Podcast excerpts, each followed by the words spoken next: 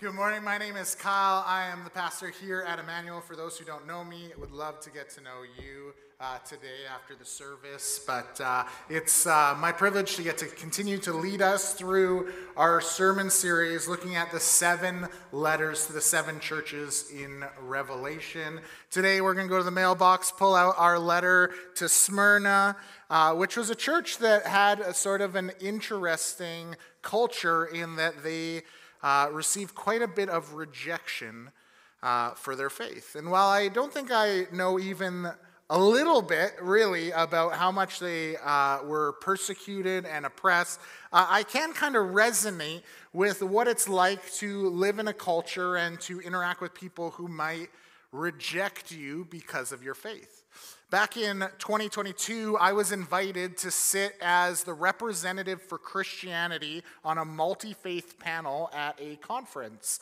And I, I, was pretty interested in it because they were discussing the topic of the afterlife. What do each of these faiths believe happens after we die? And so I was uh, kind of intrigued and excited and did some research into the organization. It turned out it was a really interesting opportunity because it was actually being hosted by another faith group who, uh, despite having their own position, said they wanted to hear from all the other faiths. And so I got to thinking about what I would prepare when suddenly, about a week later, the host of the conference called me and I was a little bit shocked. The host said to me, You know what? We're so excited that you're going to come, but we have one request. I was like, Okay, what is it? And they said that you don't actually say that your faith is exclusive and that all these other people uh, might be right in what they believe.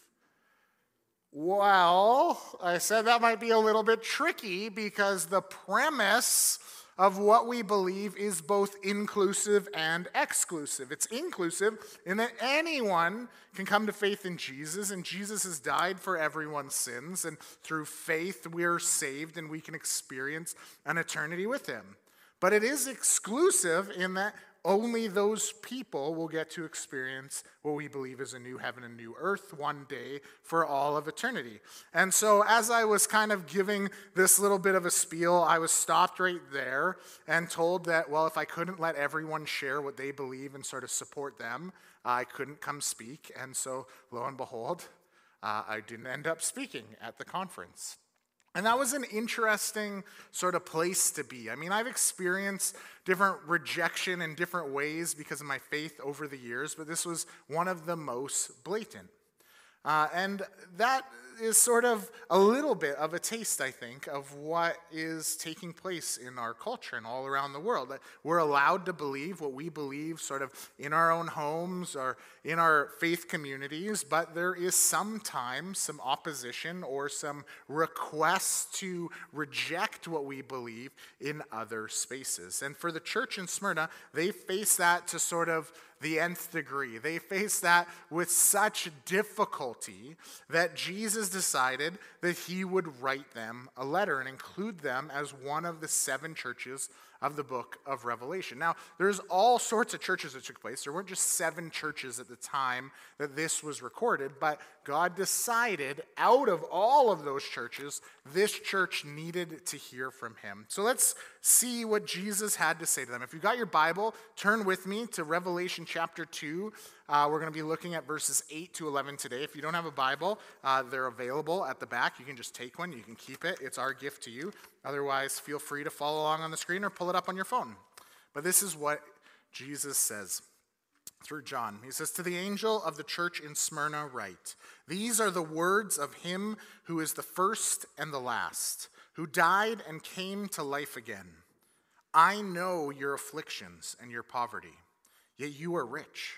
I know about the slander of those who say they are Jews and are not, but are a synagogue of Satan.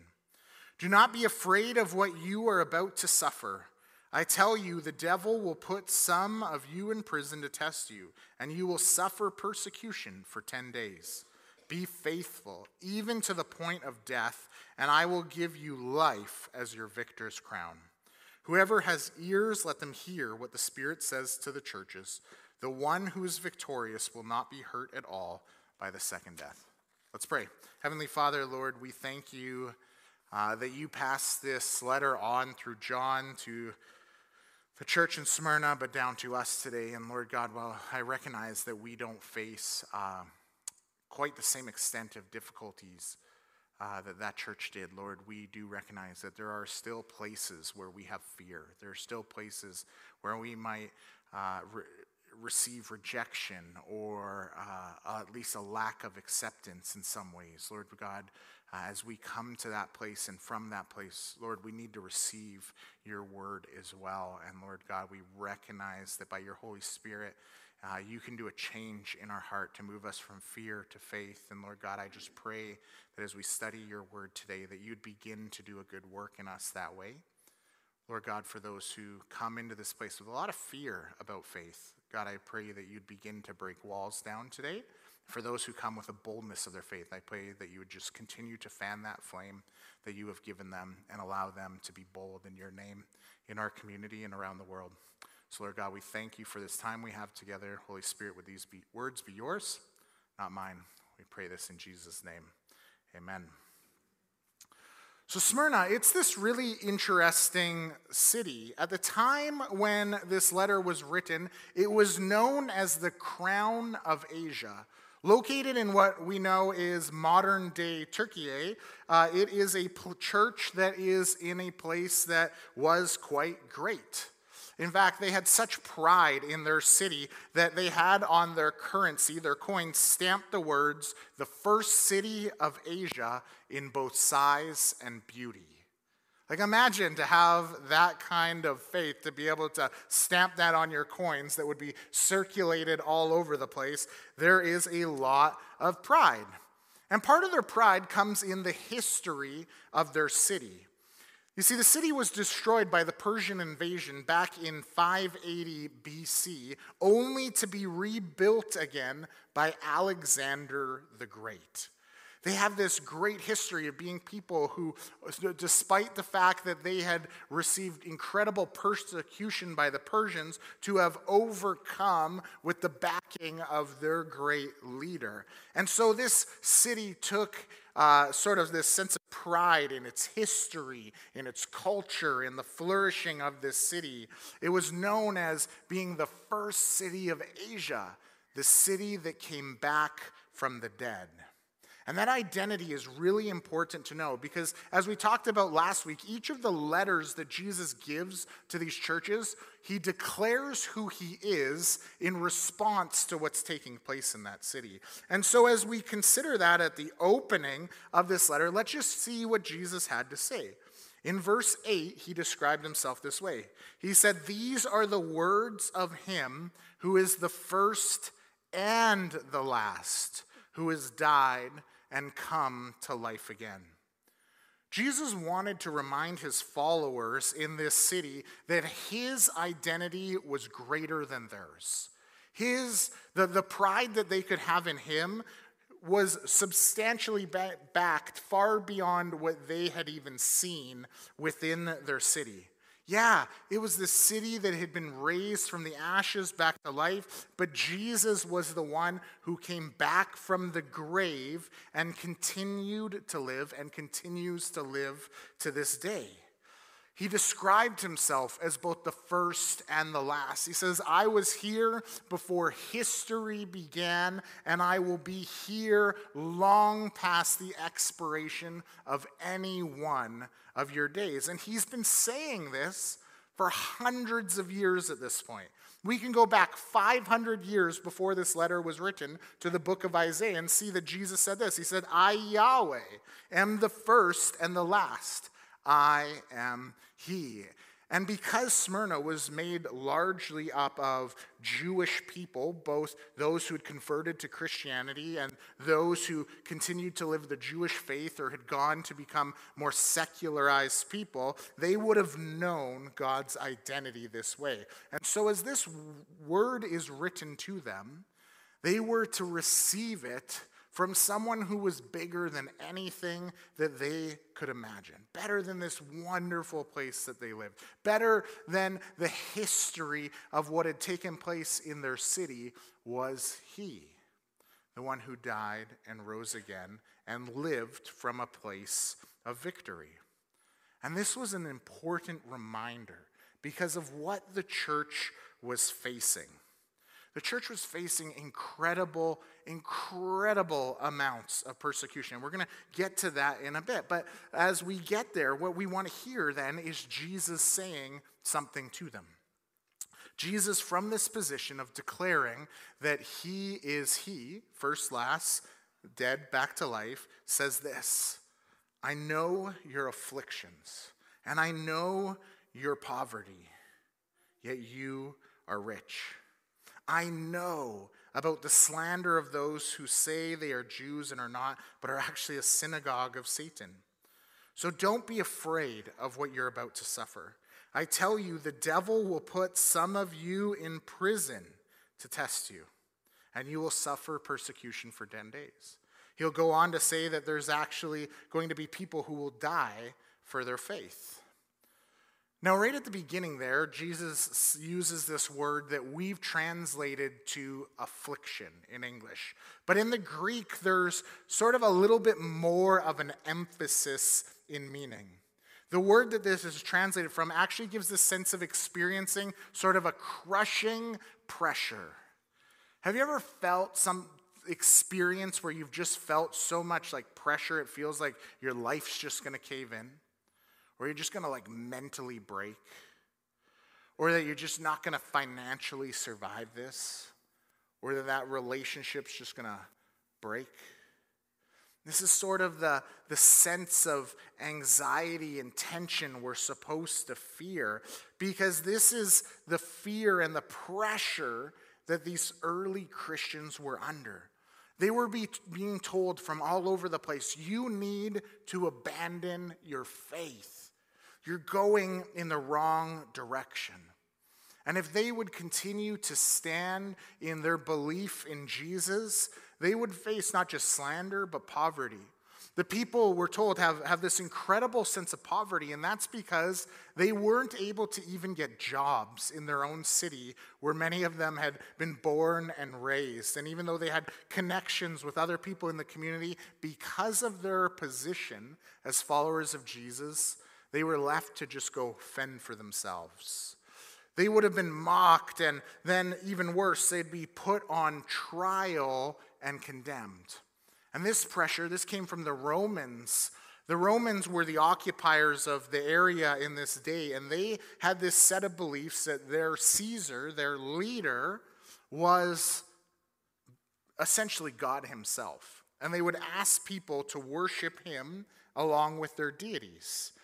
And if you wouldn't, they would actually throw you in prison.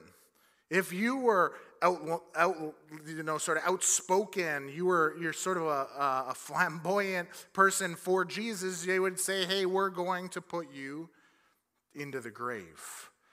The Romans hated the Christians and they hated the Jews, and the Christians, though, stood in between. Because while the Romans hated the Jews, the Jews had convinced the Roman leadership of the time to let them keep worshiping if they would pay a specialty tax. And so the, the Jewish people in the community, being a large percentage of the population in town, would end up collecting these specific taxes that they would pay to the Roman leaders so that they could continue uh, worshiping and living their lives. And they, because of this, because there seemed to be some sort of homage paid to Caesar and to the Romans, they'd say, okay, you can have jobs, you can go about doing your business in the city, and, and we'll be okay with that. But this didn't stand for the Christians, and the reason it didn't stand for the Christians is because the Jews looked at them as people who had followed a complete idiot. They were like, this sacrilegious leader has totally kiboshed all that Judaism is about. Why are you following Jesus? That guy is crazy. And so when the Romans would look at the people, the Jews would say, Give us this protection because of the taxes we pay, but don't give it to them. Those Christians, even though many of them are ethnically Jewish, we have nothing to do with them today. And so the Christians would go on with no protection from either side, with both sides coming at them. One of the best stories that exemplifies this that we have in history is the story of a man named Polycarp. Polycarp was a church bishop who came 60 years later after this letter had been written to the church. In fact, he would have been about 30 years old, uh, or just under in his 20s, when this letter had been written. And then he became this sort of great leader in the church of Smyrna, where this letter was written to. And Polycarp, he was that outspoken person of faith.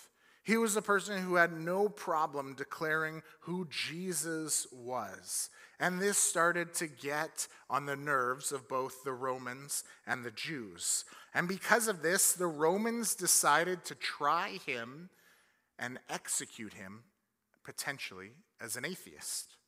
Now, to us, this word atheist doesn't really make sense in this context because we know that he believed in God. But to the Romans, he was an atheist because he didn't acknowledge Caesar as God and he didn't worship any of these Roman deities. And so, what they did is they decided to grab Polycarp as an example and bring him before the people of the city.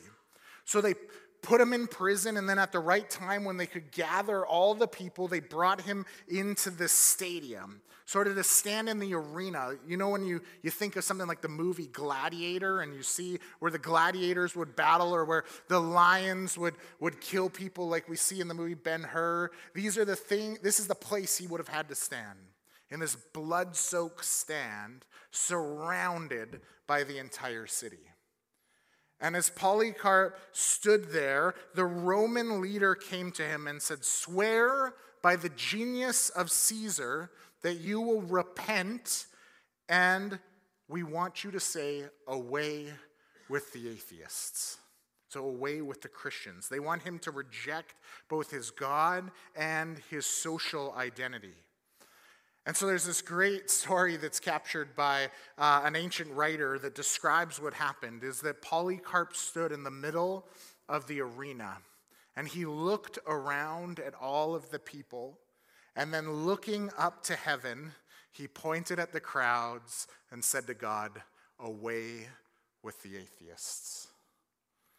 This made the people so mad that people in the stand started to clamor, and the, the magistrate ends up saying, Swear the oath, and I will uh, release you, revile Christ, and you will not go to the grave.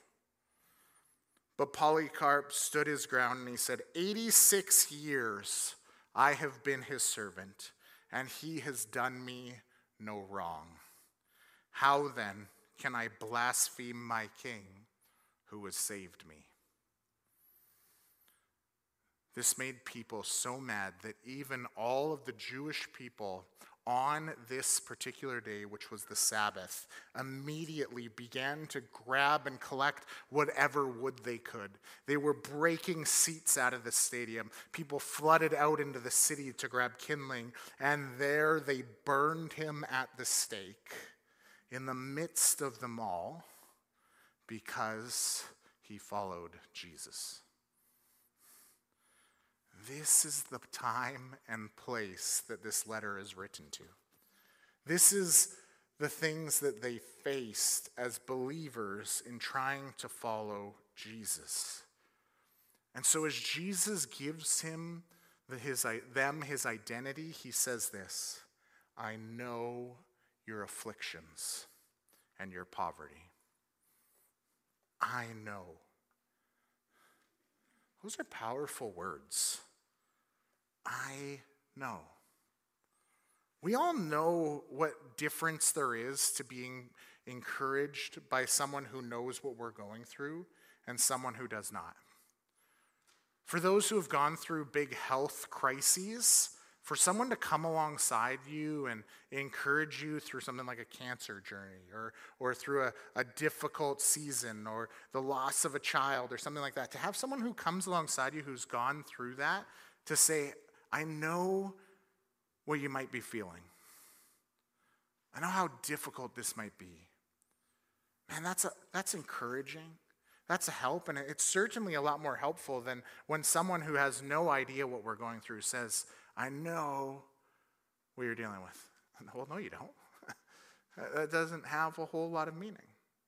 The same thing, maybe professionally, you've had someone who's come alongside of you and said, said I know what you're going through, and, and just be encouraged. No, you're doing a great job.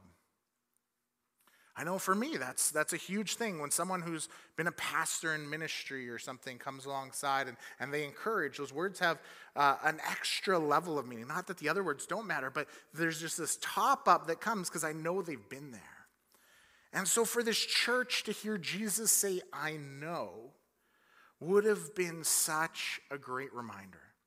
A reminder that they weren't in uncharted waters a reminder that they, they weren't alone in the things that they were experiencing. As Jesus says, I know your afflictions, they're reminded of the fact that Jesus was mocked, he was beaten, he was tortured. And even for the worst of those people who would face death for their faith, they know that Jesus was crucified for them. Jesus says, I know your poverty. I mean, this isn't just empty words. Jesus was born in an animal stable with a trough as his bassinet.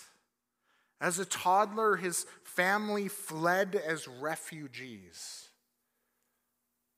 Then, when he moved back, he lived in a little backwater town up in Hicksville that no one really cared about. And then, even when he came into the city to do ministry, he was homeless, relying on the support of others. For Jesus to say, I know, allowed them to understand wow, he sees me. He cares about what I'm going through. He's speaking to the truth of the situation from a position that goes far beyond what I've even experienced. What an encouragement.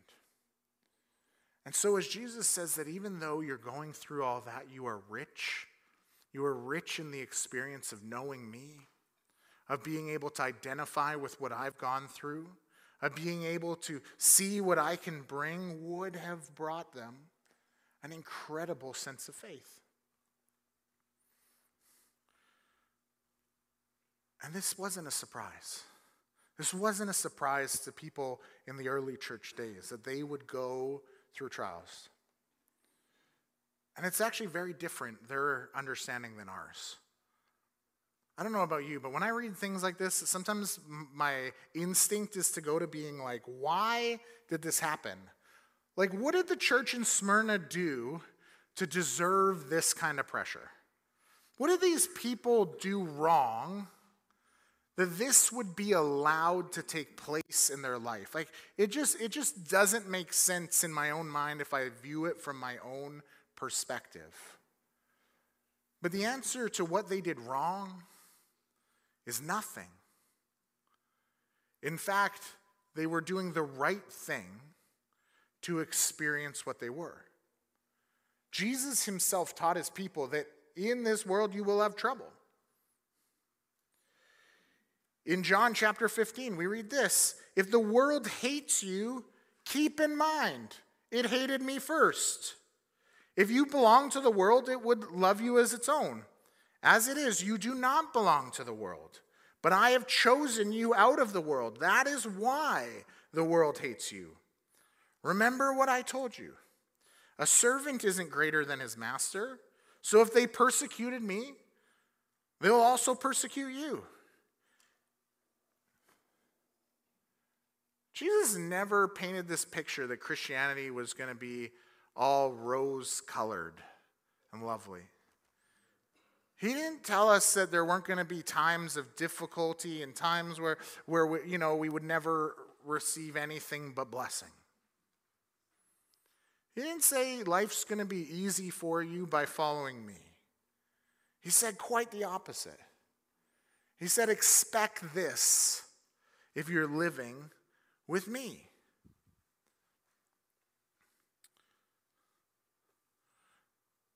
Now, this creates an interesting dilemma.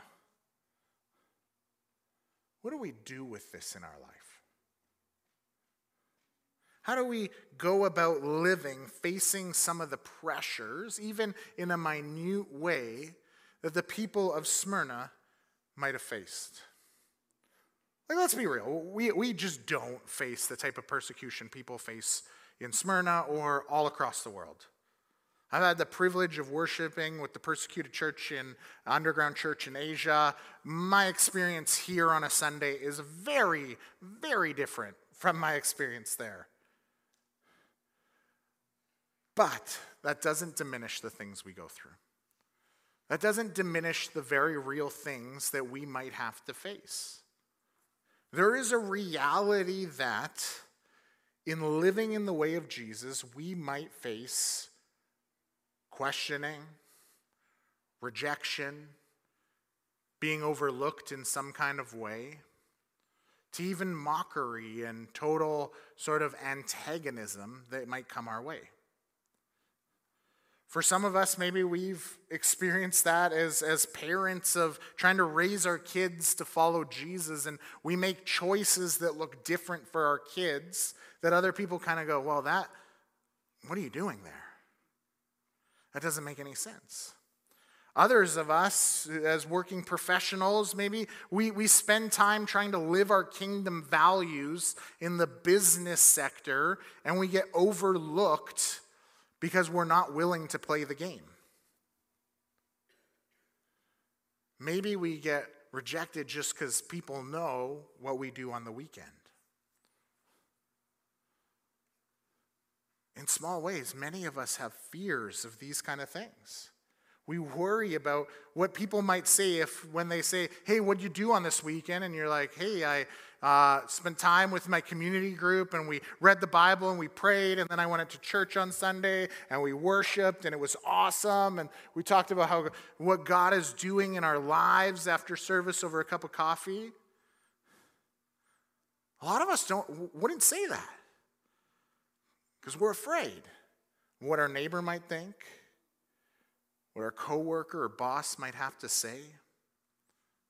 I know I've faced it. I mean, there's nothing worse as a pastor than meeting someone new at a party. Because what's the inevitable question? What do you do? I'm a pastor. All right, this is not where the party's going to be. Let's go that way, right? Like that's that's what you face. And in a very real way for a lot of years, I wrestled with the temptation not to say what I did. Or to say to I work for a nonprofit that's all about supporting people mentally, emotionally, relationally, and spiritually. Wow, that's cool. I'm a pastor. That dude's a dud. Let's get out of here, right? And we, we experience life that way. And we know that if we kind of just keep our faith to ourselves, it's going to be okay. I'm, I'm going to have a, an all right Christian experience, and, and, and I'm not going to face that much pressure if I just kind of do it on my own. And you know what? I, I found that as I live this way, I actually don't face that much of what might come as persecution. I don't experience the, the, you know, Jesus uses this word, the language of the synagogue of Satan, that Satan is coming after you through other people to press you down. Well, that's because we're not doing a very good job of doing the thing Jesus called us to do, which was living like him and for him, with him. There's a psychiatrist who lives in the city, and he says this He says, Satan's supreme object is to hurt Christ and Christ's cause. You personally are of no interest to him. It is only as you relate to Christ that you assume significance in the enemy's eyes. Like the, the off ramp is right here. I'm just going to tell you that before we go on any further. If you don't, if you want an easy life, if you want to find yourself getting your way, you got to get off before you get on board with Jesus. You're going to take the target off your back, life is going to be easier. You can even hold on to your personal faith in Jesus, and it's true. You're going to have a really mediocre faith. You're going to have an okay church experience. You're still going to get to come on Sunday. We'll still let you join a community group. You can still come to program. And it's going to be okay. But I'll tell you, you're going to rob yourself of the fullness of the experience that Jesus calls you to. And as much as we might not like it, part of that program is experiencing the pressure. Just as much as pressure turns coal into diamonds, pressure turns immature Christians into mature ones.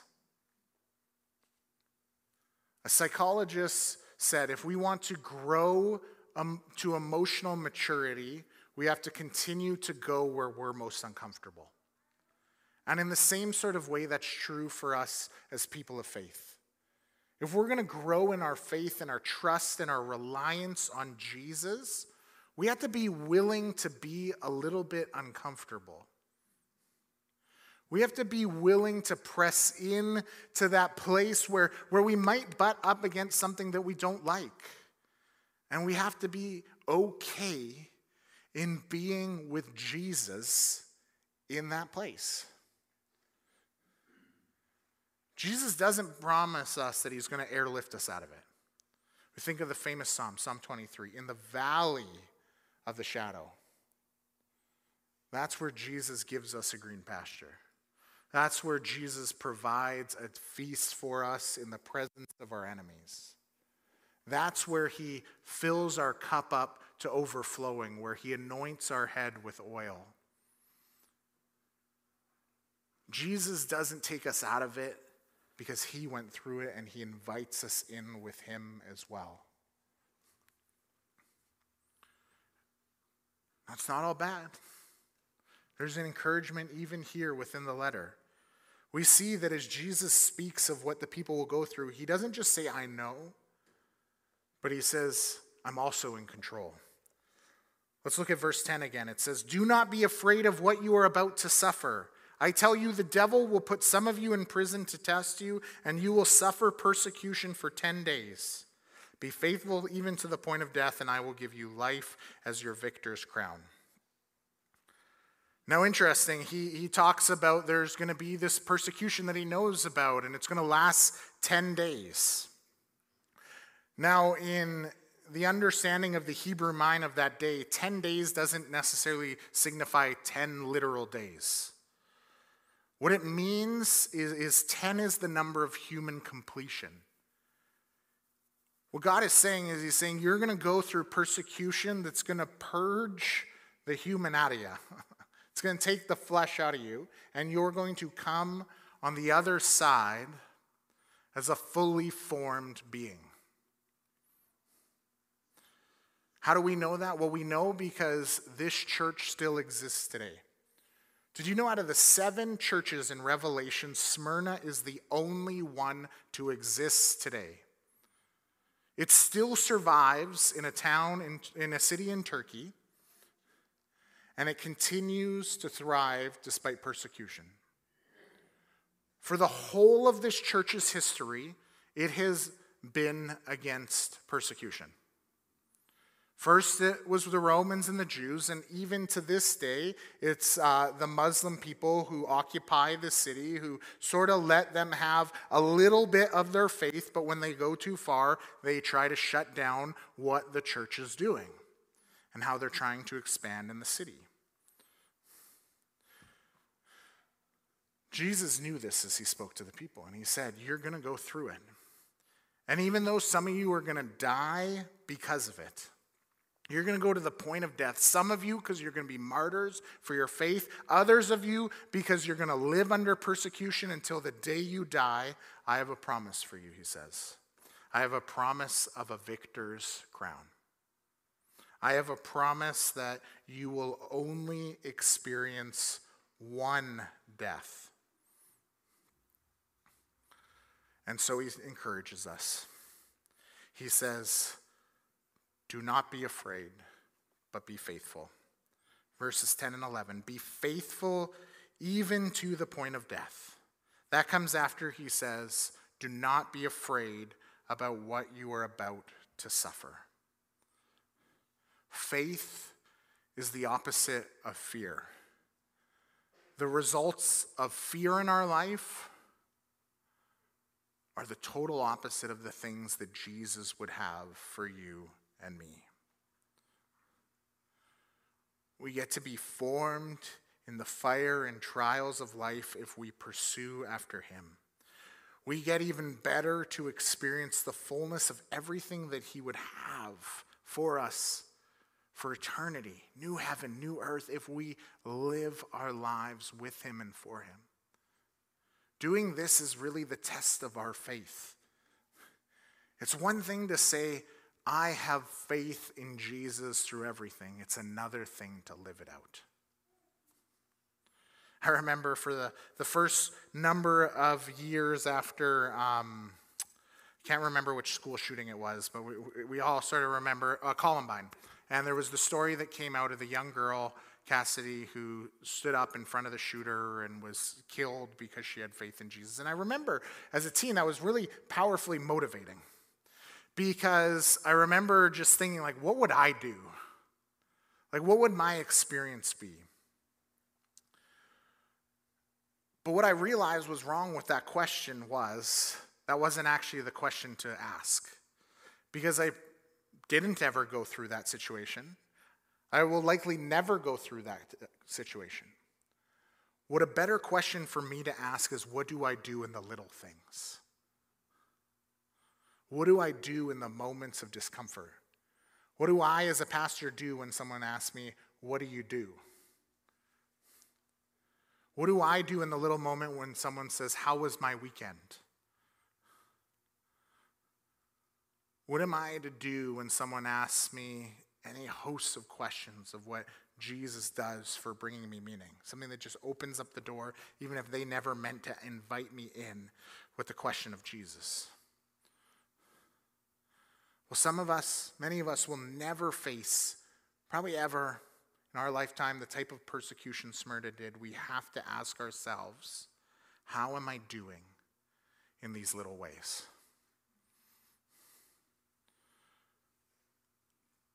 You know, some of these things, it, it came to me this morning, even as we were preparing for uh, service and uh, some of our team got together and prayed, I, I, I realized that some of the persecution that we face and some of the little tests of faith don't even happen outside of our church walls, they happen right here in this place.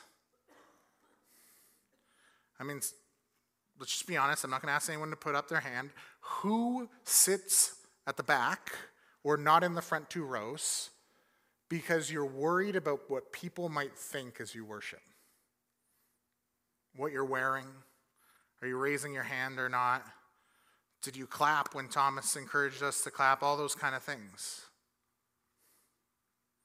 For honest, a lot of us have a lot of fear of our faith, even a place like this. A lot of us are, are fr- afraid to serve because what might someone think?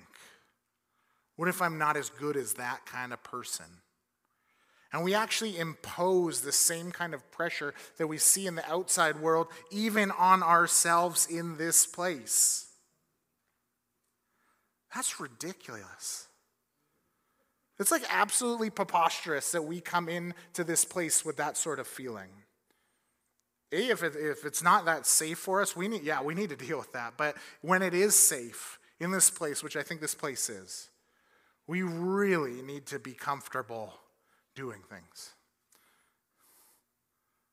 There should be nothing that holds you back from being the person who raises your hand on a Sunday or who kneels in your seat to pray when everyone else is doing something else.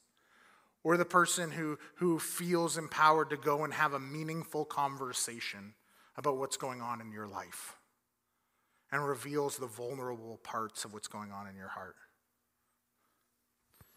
If we can't do that in here, how on earth are we going to survive it out there? How are we going to choose faith over fear in our world if we can't do it in this safe place? I challenge with you that. Consider that as we're worshiping week after week, as you gather in community, in different programs in your community groups. This is a testing ground for our faith. And then as we go, as you go throughout your week, When someone asks you tomorrow, What'd you do on the weekend? Do I have the faith to say, I went to church? Preacher stunk, worship was awesome, it was great. You know, whatever it is. Are we willing to even invite that kind of scrutiny in? So many of us are so far off from saying, Am I willing to die for my faith? If you're there, awesome. Keep going. Encourage others. Bring others along with you. Please. We need it. We need individuals like Polycarp. His example kept the church going for hundreds of years in a city that faced the oppression that it did. But while most of us will never be Polycarp, we can be that person who genuinely aspires to live out our faith in all of the little things that we'll come up to this week and next, all throughout this new year. And as we do that, I want you to be encouraged. First, if you failed, if you're like me, you have failed in this at some point. Maybe it was this week, maybe it was long in the past, who knows? If you're like me, you failed in this. The good news is, Jesus is the one who died and came back to life again. Jesus offers every one of us new beginnings again and again and again. Jesus says, If by your faith you turn back to me and you ask for forgiveness, I will forgive you. I will continue to make you new. I will continue to walk along with you through everything that you're facing. So take the opportunity today. If you failed, it's okay. Jesus knew it was going to happen. He's died to forgive you. Just turn to Him and go to that place. For others, we need to go to Him and just be reminded that He's been through it all and that He has given us His Holy Spirit to live within us, to embolden us and empower us in every single place. God put you exactly where you are for a reason. He put you on your street, in your workplace, in your family, wherever you find yourself this week. He put you there, but as He did it, He put His Holy Spirit in you to help you as you live and move and breathe. So I invite each one of us to just come to Jesus and just ask, by your Holy Spirit, will you empower me? Will you help me stand boldly for you? Jesus, I know that what you have gone through, and I know that I face difficulties. And God, I can't do it alone. I need you with me. Thank you for being with me. And just invite Jesus into that place, knowing that he knows exactly where you've been. He's been far beyond you. And that as we go through the pressures of our modern day, he's with us. Let's pray. Heavenly Father, Lord, we thank you. God, I, I just thank you that you're not a detached God, that you're a God who came to live amongst us that you are a God who lived and moved and breathed in a body. Jesus, I thank you that you endured insane hardships so that every person, from someone who's poor to someone who's a refugee to someone who's mocked because of what they stand for to someone who's beaten and tortured to someone who's martyred where they give up their lives for faith in you, God, Lord, I, Jesus, I thank you that you did it all so that no matter where we are, we could come to you and know that you know us, that you see us, that you were there before us, and that you will be here long after us. Lord, while we don't face this, the same pressures that, that these people in Smyrna face, Lord God, we, we, we, we do. We just come before you honestly and humbly and recognize that there's things that make us uncomfortable. There's pressures that we give into both inside of the church and outside of it. In our family life, in our, our work life, in our school life, Lord, we, we know that there's many things that, that urge us to, to bend the truth or omit our honesty about our life with you. Or even worse, Lord, we know that there's some places where we just feel like we feel like we should just give up on you because it would be so much easier. God, for each one of us who's going through that today, I just pray would you just encourage us?